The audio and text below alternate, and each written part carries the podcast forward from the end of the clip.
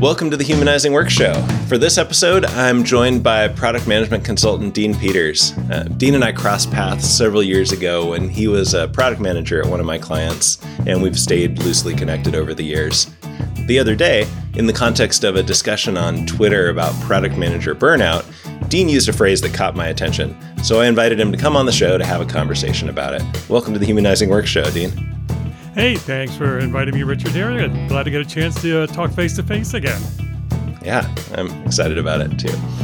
Uh, so, the phrase that caught my attention was feature hostage negotiation. Now, I think I know what that means. I think I've seen it before, and it's certainly evocative of frustration and burnout. Um, but to start off, uh, Dean, why don't you give us an example that illustrates what you mean when you use that phrase?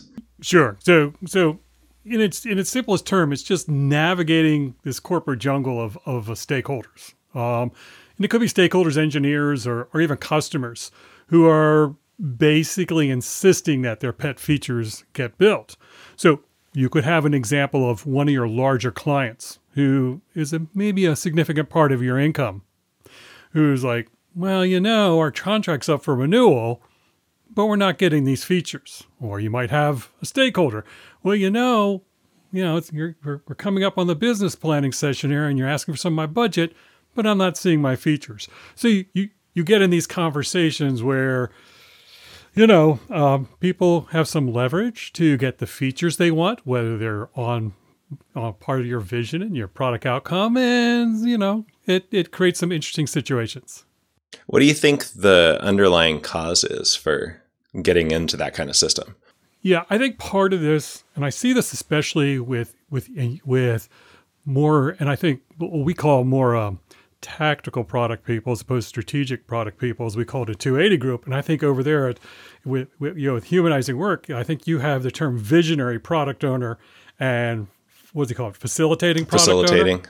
Yeah. So mm-hmm. I think a lot of it, first of all, we see a lot more of that in the facilitating product owner, or like I said, the the tactical product owner, where they're almost like that in that what would you call that short order cook mode. Uh, you imagine mm-hmm. someone working, uh, you know, a cook working at maybe the Waffle House for those of you on the southeast, um, where they're just taking orders and they're just firing in tickets into the team. Okay, and they're just slinging hash in, on on the features here. Some of this has to do with maturity uh, of that facilitating or the lack thereof of that facilitating product owner. Uh, some of it has to do with their position. Uh, I think the best way to win this game is not to play, which means how are you positioning your product? All right, how are you positioning the product vision and strategy? And if you, you haven't done that, then you you are likely going to find yourself with spreadsheets of features and these these customers or these stakeholders who have some leverage trying to use that leverage to get what they feel needs to be done next. So it sounds like the thing that makes this actually a problem is that you've got a, a product owner a product manager that actually has a vision or something they're held responsible for achieving, which is a little bit different than the facilitating product owner, where you're really neutral facilitator, just managing supply and demand. I, I, I, I agree with that mostly. I do think the facilitating uh, product owner runs into this where, you know, since they are prioritizing demand, that prioritization is heavily influenced by someone who again who may be using their leverage to say, "Oh, I see you have five engineers. They should all be working on my stuff." Hmm. And I guess if it works, how is that not an expression of value in the priority? okay, so it's, it's well, okay. So I think I think part of this is that it could be what they're asking for isn't actually the most valuable.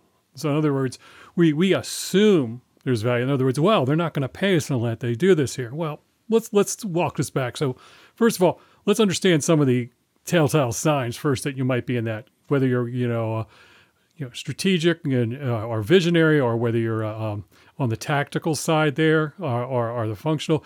I mean, you get this sudden demand, so it shows up. You get a little bit of that, you know, emotional. I'll call it leverage. Blackmail's too ugly of a word. You, you often comes in with without a lot of data, if any. Uh, it could also um, indicate that the communications are just going one way, that you're not really being the product owner, you're not really being the product mm-hmm. manager. All you're being is that order taker here. So I think that's the first thing we need to realize here. So as these come in, what do we what can we do regardless of what our stance is you know whether it is visionary or whether it is functional?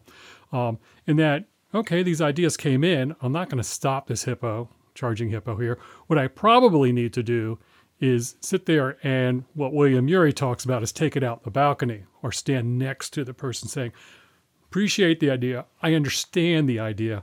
Why don't we first validate the idea? So where i see a lot of failure happening is where teams aren't in that validation stance. They have no, for example, a lot of these teams aren't practicing things like dual track agile or continuous discovery, or they're not instrumented with analytics. The, the things they measure on their dashboards and radiate, if they do that at all, are all about WIP, are all about uh, velocity. And none of them are like, all right, have we run a Sean Ellis uh, poll with our with our users here, which is, hey, would you be really upset if we took this feature away, or would you be really happy if we took it away? Um, or or we haven't done anything where we're capturing analytics on you know, where where do we see a lot of the motion here. I've had situations and I've seen situations where they someone with a lot of leverage comes and saying we need this feature fixed here. They could be because they're the only ones using it, uh, using it out of a thousand people so, how do you reframe that conversation for them? Saying, we could work on this, but you're the only one using this. right? Or you have to could, know that, right? Yeah. Well, how do you not? Yeah. So, how do you position yourself to have that that conversation, right? So, you know, if you're not collecting information, if you're not in a stance of validation and experimentation here, you're not going to be in a strong. Where's your leverage? All right. So, if you don't hmm. have any of that data, if you don't have any of that customer feedback, it's really hard to sit there and say, well, I, you know, well, our product roadmap says we're going to be doing X. Um, how much does your team cost? You know, for example, uh, if, I, if we're if we're looking, you know, I think uh, you were on a recent podcast or a podcast a few months ago. You're talking about, you, I think you did this sort of a figure of about a thousand dollars a day per person on team. I think it was sort yeah. of this, which is yeah, that's my back of the napkin. Yeah, I did. I did some. I think 2017. I published a blog article on the same thing. It was funny. I hadn't compared our notes. I was like, oh look, they're coming out to pretty much the same number. So, you know, as so at the end of two weeks or the end of four weeks, are we going to be able to sit there and say, you know, can I? Am I in a position where I can tell this this charging, you know, this this what do you call it, the rhino, the really high opportunity, what do you call it, the really high value new opportunity person in marketing or sales? I say, hey, let's slow down a minute here. Uh, I'm about to put in about 70,000 over the next two weeks. What can I tell my management in terms of when we'll see that, that return on investment? Are we going to see, you know, 700,000 over the course of the next year? How much do you feel like this is going to bring us back in value? But a lot of product people don't put themselves in a position to have those conversations. To sit there and say, we can work on this, but that means these other things you need or we want aren't going to get worked on. So I think some of this is is again not getting so much into that flow of just delivering up stories or even just they say they're visionary, but they're still not. Um, they're still failing to to go ahead and uh, and collect this data. That they're not in a position to to have any leverage back in these uh, negotiations.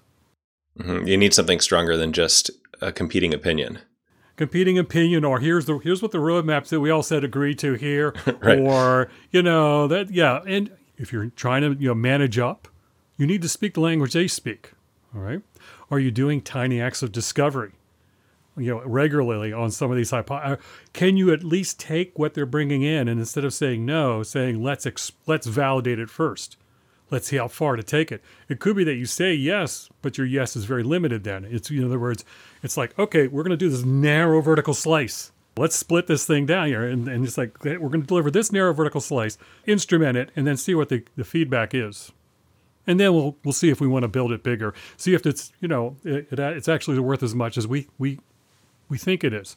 So again, it's positioning ourselves for success in those conversations with data with best practices in terms of experimentation and learning, um, with understanding the languages they speak and being able to speak their, their version of Esperanto or exec Esperanto, whatever that is. Can you do you have a, a, concrete story that comes to mind of somebody yeah. making this transition from being stuck in the state to getting out of it? So yeah, as I tell people, I'm a recovering engineer. So one of my uh, product first product jobs, I wound up becoming a director of product after only a short while and had to build a group. And it was a growth stage startup. And so we had ve- this couple of very very large clients who made up a very large percent of our of our income. And they would come in with spreadsheets of features saying, "This is what we want you to build." And I had to figure out, all right, if I just tell them no, it's not going to work. If I tell them not yet, it's not going to work. So I actually I, I took a combination. First of all, I, I grabbed some data, found that those features that were being barely used, and was saying like I'd like to deprioritize these at this point. We don't see a lot of use on your side. Um, of course, they would argue, eh, well, there's not a lot being used because it, it's not doing it the way we want to, which is fair. Um, but saying, look, let's focus on these these these first of all these items here where we feel there's a lot of pain, a lot of impact for both sides.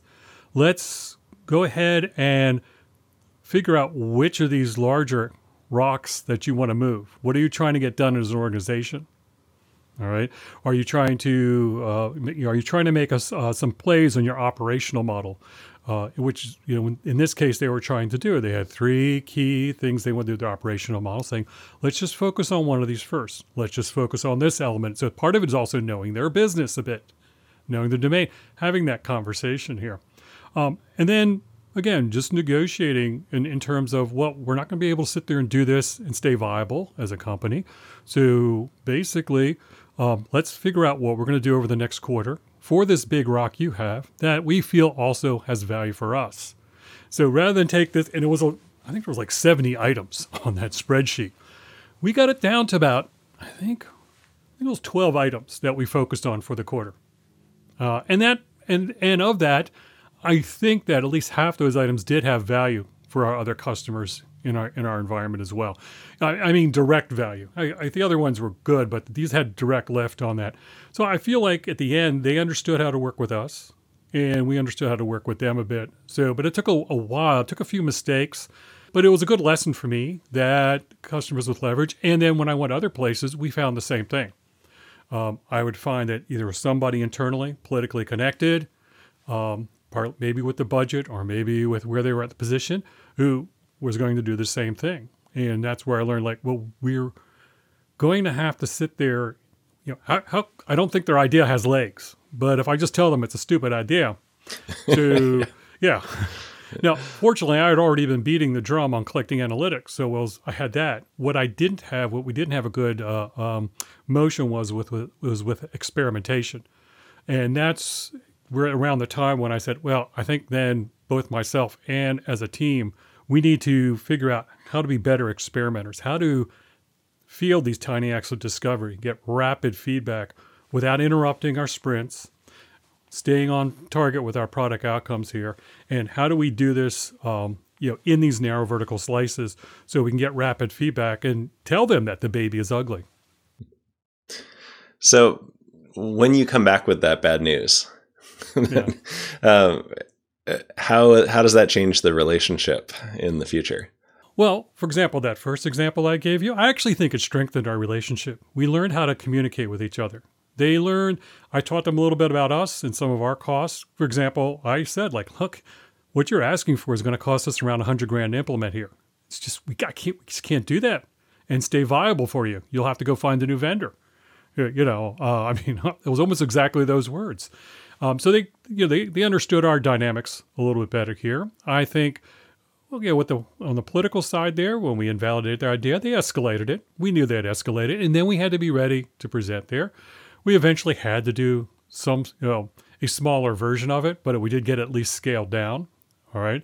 Um, and then part of it's also understanding what hills you want to die on. All right. So, I mean, some of these times you you have to.